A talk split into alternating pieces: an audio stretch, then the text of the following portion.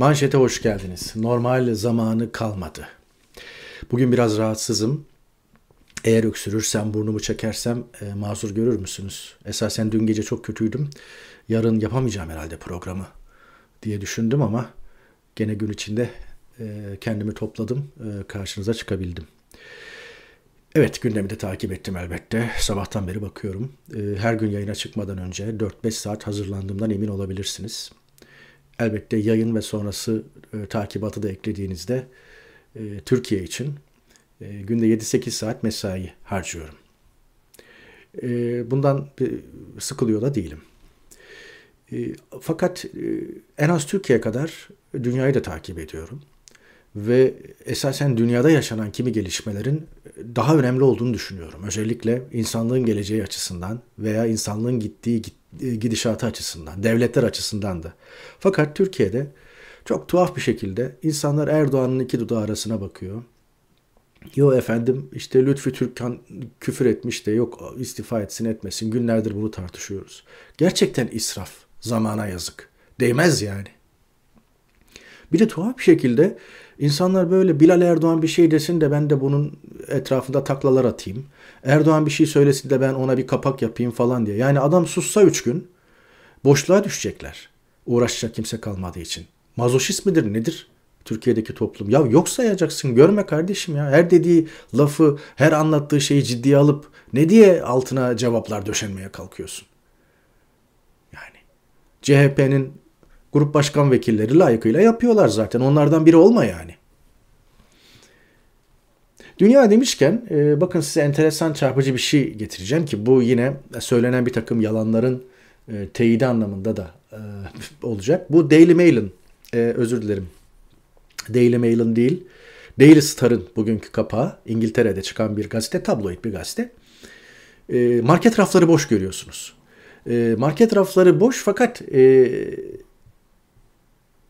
bu patates cipsi diyelim işte crisp diye geçiyor. Patates cipsi sıkıntısı var tedarikten dolayı. Ben de son birkaç gündür markete falan gittiğimde çocuklar falan istediğinde cips bulamıyorum. Patates cipsi. Raflar boş. İşte Walkers falan gibi markalar var burada. Doritos vesaire gibi. Yok. Ee, sonradan anlaşıldı ki e, tedarik sıkıntısı e, var ve işte bakalım e, ne olacak. Tıpkı benzin tedariki, akaryakıt tedariki sıkıntısı gibi bu da bu şekilde. Yani söylenen şeyler maalesef e, doğru değil ama işte alıyorlar bir e, boş market rafını alıyorlar, çakıyorlar veya işte içeride bir propaganda malzemesi olarak kullanıyorlar. Bu da efendim e, Daily Telegraph'tan İngiliz gazetesi getirdim bir iç sayfa haberi. Fakat son derece önemli. Dünyada neler döndüğü açısından. Çin Taklamakan çölünde bir Amerikan uçak gemisi prototipi yürütmüş ve muhtemelen bunu e, şeyde kullanıyor. Tatbikatta kullanıyor. Mesela bu hedef olarak işaretleniyor ve e, vuruluyor. Yani zaten savaş oyunları demiş e, Daily Telegraph'ta e, başlığına. İş nereye gidiyor? Bir dakika ne oluyor falan dedirtecek cinsten e, haberler bunlar. Yani gerçekten bugün Çin'i takip etmeniz lazım. Ee, Amerika ile olan ilişkiler, dünya ile olan ilişkiler takip etmeniz lazım. Rusya'nın Orta Doğu'daki hamlelerini dikkatle takip etmeniz lazım. Biraz Ankara'dan kafayı kaldırın yani. Mesela dünün e, gündemlerinden biri de buydu. Elon Musk yani Tesla'nın patronu, sahibi bir tweet attı. Dedi ki şirketlerimin şirket yani Tesla'daki hissemin %10'unu e, satmayı düşünüyorum ne dersiniz? Destek verir misiniz? %57 ee, nokta destek %57.9 e, destek vermiş Twitter'daki ankette 3,5 milyon oy kullanılmış bu arada. Onu da söyleyeyim. Esasen bunun nedeni şu. Elon Musk Amerika'da milyarderlere vergi geliyor, ağır vergiler geliyor ve Elon Musk da güya bunu protesto ediyor. Diyor ki yani benim diyor 317 milyar dolar 317 milyar dolar servetim var. E, milyarder şeysi geliyor, e, vergisi geliyor. Ama diyor bu vergiyi ödeyecek diyor benim diyor param yok. Dolayısıyla diyor onun için diyor hisselerimi satıyorum. Tesla'daki %10 hissemi satıyorum diyor. Ve e, ondan dolayı diyor işte vergi ödemek için %10 hissemi satıyorum diyor. Ya Allah herkese böyle dert versin. Değil mi? Evet o arada Tesla'nın hisseleri %5 düşmüş bu arada. Yine biraz yaklaşalım Türkiye'ye doğru. Bakın bu çok çarpıcı bir fotoğraf. Guardian'dan kestim getirdim. E, ve burası Belarus-Polonya sınırı ve göçmenler e, bir şekilde Polonya sınırında durdurulmuşlar. E, burada bir çocuk görülüyor. Çocuklar ağaç dallarında işte oynuyorlar. Arkada da tel örgüler dikkat çekiyor.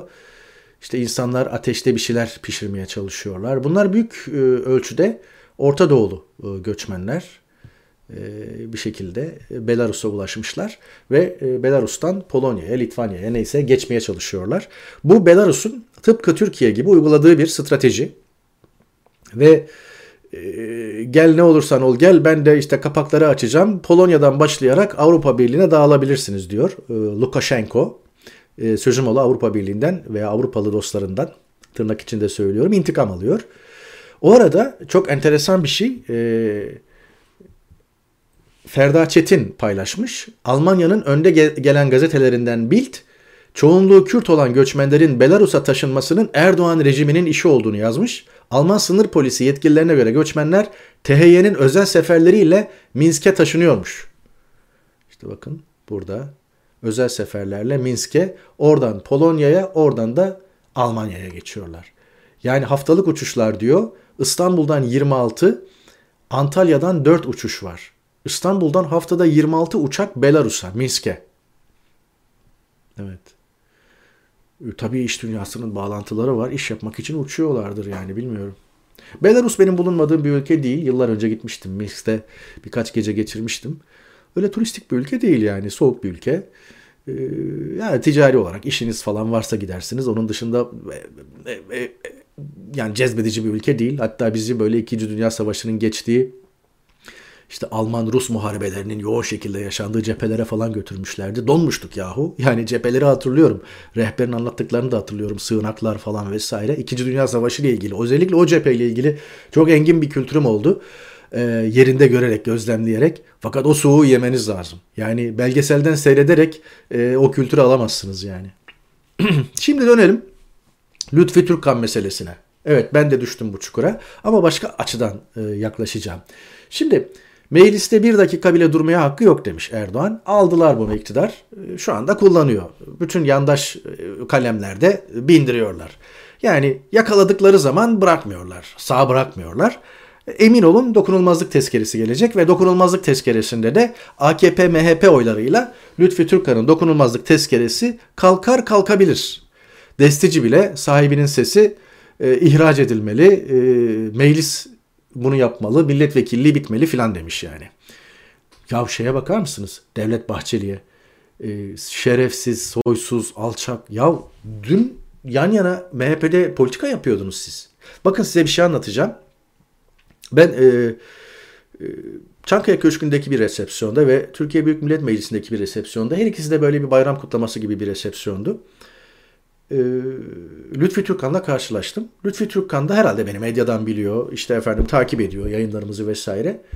E, ya bak dedi gel e, sizi dedi şeyle tanıştırayım e, Tarık Bey. E, Sayın Bahçeli ile tanıştırayım. İki defa beni aldı bulunduğum yerden ve Bahçeli'nin yanına götürdü. Bahçeli ile tanıştırdı. Tokalaştık işte ayaküstü ne sohbet muhabbet ediliyorsa ettik. Biri Çankaya Köşkü'ndeydi. Biri de Türkiye Büyük Millet Meclisi resepsiyon salonundaydı neyse. Giriş oldu. Yani yani dün değil evvelki gün yan yana siyaset yaptığınız falan böyle işte e, size hayranlık duyan, e, rastladığı kişileri getirip sizinle tanıştıran falan bir isim yani Lütfü Türkkan. Ya çok acayip ya arkadaş yani gemiden inene ineni affetmiyorlar yani. Şu laflara bak ya. Bir dönem beraber siyaset yapmışsınız ya. Yani, yani hiç ahde vefa. Yani gerçi ben de söylüyorum. İşte ta, e, Meral Akşener e, grup toplantısında şehide kelle diyen şuursuzlar demiş de kimse Erdoğan'ın şehide kelle dediğini hatırlamıyor. Millette böyle bir hafızasızlık var. Yani Erdoğan şehide kelle dedi. Yani ondan daha beteri. Ya arkadaş iki Türk askeri diri diri yakıldı ya işit tarafından. Bunun binde biri konuşulmadı. Ve şu anda devlet bunu kabul etti. Ne anlatıyorsunuz? Elini şehit tabutuna konuşarak siyaset yapan bir isimdir Erdoğan. Ananı da al git diyen adamdır yani. Çok ağır hakaretleri var. Ama işte şey yaklaşıyor. 4 yıl hapsi istenen Ekrem İmamoğlu. Yani e, aynı şekilde ne olmuş? Ee, şeyin e, Mehmet Barlas'ın da yazısı var. bugünkü işte Sabah gazetesindeki yazısı. Diyor ki işte yani bir bakarsınız Kemal Kılıçdaroğlu'nun yönettiği Cumhuriyet Halk Partisi kapatılmış ve seçime girmiş, girmesi yasaklanmış olabilir. İyi Parti'yi bitirelim, zayıflatalım. Şehitleri, şehit ailelerini üzerine salalım. Ekrem İmamoğlu'nu içeri tıkalım. CHP seçime girme hakkı kazanmasın. O ne güzel siyaset. Ya adamların kafası bu, mantalitesi bu. Yani bununla Türkiye Büyük Millet Meclisi grubunda haftada bir yaptığınız konuşmayla heyecanlanıyorsunuz ve sizi de partilileriniz ayakta alkışlıyorlar falan. Yani bitiyor mu iş? Bitiyor mu iş? Çok bir de yani seviye öyle bir noktaya geldi ki yani tamam Meral Akşener'e provokasyon yaptırılıyor. A Haber muha- e, muhabiri kurgu e, sorularla vatandaşı Akşener'in üzerine salıyor. Aynı A Haber muhabirinin işte bir Milli Eğitim Müdürlüğü'nde memur olduğu, bankamatik memur olduğu ortaya çıkıyor falan doğru da yani üslup da bayağı bir şey olmuş durumda yani. E, dolayısıyla bir dönem Erdoğan'ın ananı da al git dediği dönem epey eski bir dönem yani. Bakın tarihe bulursunuz ben şu anda hatırlamıyorum. 2010'lu yıllar mı? 9 mu? Neyse. O dönem bu kimse tarafından önemsenmedi. Askerlik yan gelip yatma e, yeri değildir dedi. O zaman da önemsenmedi. Bu seneler 2009, 2010, 2011 gibi seneler. Bu kadar e, iddianın, şaibenin ayuka çıktığı yıllar değil. O dönem Erdoğan'a destek verenler bu lafları ve bu kelimeleri önemsemedi. Yine Erdoğan ki Cem Toker hep hatırlatır. Ee, başbakanlık koltuğunu bir 23 e, Nisan çocuğuna devrediyor ve diyor ki işte diyor artık diyor başbakansın astığın astık kestiğin kestik. Birinin o lafı ağzına tıkması gerekiyordu. Bir dakika ya sayın başbakan. Ne demek yani başbakanlık koltuğuna oturan hasta astık kestiği kestik. Sen bir çocuğa koltuğu devrederken nasıl böyle bir şey söylersin ve sen böyle mi bakıyorsun? Öyle bakıyordu işte. Ananı al git de, diyen Erdoğan. Askerlik yan gelip yatma yeri değildir diyen Erdoğan. Şehitlere kelle diyen Erdoğan. Dolayısıyla o laflar e, ilerinin sonra içinden çıkacak e, gerçek Erdoğan'ın falan e, habercisiydi. Orada konuşan gerçek Erdoğan'dı zaten. Dolayısıyla siyasetçilerin ağzından çıkan lafa dikkat etmesi lazım. Şimdi Meral Akşener de böyle bilmem ne sitelerinde bilmem ne bilmem ne konuşanlara provokasyon yaptırabilirsiniz falan deyince de yani üstüme dikkat etmemiz lazım. Evet. Ben dün Akşener profili vermiştim bundan 20-22 sene öncesine dair. Merak edenler dünkü yayına bakabilirler. Ama kastettiğim o değil. Ee, maalesef yani Türkiye'deki siyasetçi malzemesi de bu. Ama bu malzemeyle tekrar yeni bir elbise dikmeye çalışıyoruz. O da zor yani. Zor. O arada daha mühim şeyler söyleyeceğim. Cumhurbaşkanı Saadet Partisi Genel Başkanı Karamollaoğlu'nu kabul edecekmiş yarın sarayda. Erdoğan Oğuzhan Asiltürk vefat ettikten sonra tekrar şeye döndü. E, Karamollaoğlu'na döndü. Saadet Partisi ile genel başkan düzeyinde konuşacak. Daha önceki yayında söylemiştim. E, Temel Karamollaoğlu bir Saadet Partisi'nde Oğuzhan Asiltürk'ün de vefatıyla tüm ipleri eline aldı. Yani Yüksek İstişare Kurulu Başkanı da oldu. Bugün Milli Gazete'de birinci sayfadan anonslanmış toplantı. İki, Milli Görüş Vakfı'nın da, o da Oğuzhan Asiltürk'tü. Milli Görüş Vakfı'nın da genel başkan oldu. Yani üç kritik kurumun parti, şura e, ve şey Yüksek İstişare Kurulu ve e, Milli Görüş Vakfı. Ben Milli Görüş'ün lideriyim diyor artık. E, ve artık Saadet Partisi noktasında tek yetkili noktasında kelimesi ağzımdan çıktı. Bugünlerde yasaklı kelime. Tek yetkili. Şimdi bir de böyle bakın. E, dolayısıyla Erdoğan çağıracak veya işte konuşacak. Ya işte Temel Bey veya Temel abi çünkü geriye doğru bir hukukları var. Bugüne kadar ne olduysa oldu ne yaptıysak ne yaptık işte filan işte bundan sonra işte böyle yapalım böyle bakalım falan. Tabi Temel Karamoğlu da yılların kurt siyasetçisi. O da ne cevap verecek bilmiyorum. Fakat şu notu unutmayın. Bir, e, Temel Karamollaoğlu'nun Erdoğan'ın sağlık sırlarına vakıf olduğu köşkteki daha doğrusu saraydaki kaynaklarından aldığı bilgilerle konuşulmuştu. Ben dün buna ilaveten bir şey daha ekledim. Saadet Partisi'nin yüksek kurullarında Erdoğan'ın daha bu hastalık lafları söylentileri çıkmadan az zamanı kaldığı yani normal zamanı kalmadı dememin nedeni de biraz o. Az zamanı kaldığı önümüzdeki bir yıldan daha kısa süre içerisinde ani olarak e, vefat edebileceği. Buna göre de e, önlem almak, bu konuda da dikkatli olmak veya bu konuda da işte atacağımız adımlara dikkat etmemiz falan gerektiği gibi bir şey çıkmıştı. Ve eş zamanda çıkan bir takım söylentiler, muhalefetin canlanması falan bir dakika ya bir şeyler değişti galiba falan denmesinin nedeni de hep böyle Eylül-Ekim itibariyle. Dolayısıyla bu konuşmada son derece önemli. Ne diyecek Erdoğan Temel Karamollaoğlu'na? Bak şahsınız kaynaklı bir takım iddialar dolaşımda yapmayın etmeyin mi diyecek? Ya da Temel Karamollaoğlu bak biliyorum e, aylarınız sayılı e, içeriden haber alıyorum yapmayın etmeyin mi diyecek. Kim kime yapmayın etmeyin diyecek veya kim kimden ne isteyecek? Bunu göreceğiz. Orada Temel Karamollaoğlu kendisine atfedilen e, sırların sahibi olduğu, Erdoğan'ın sırrını bildiği haberlerini de yalanlamış ya da doğrulamış değil. Onu da hatırlatalım. O arada dün bahsetmiştik.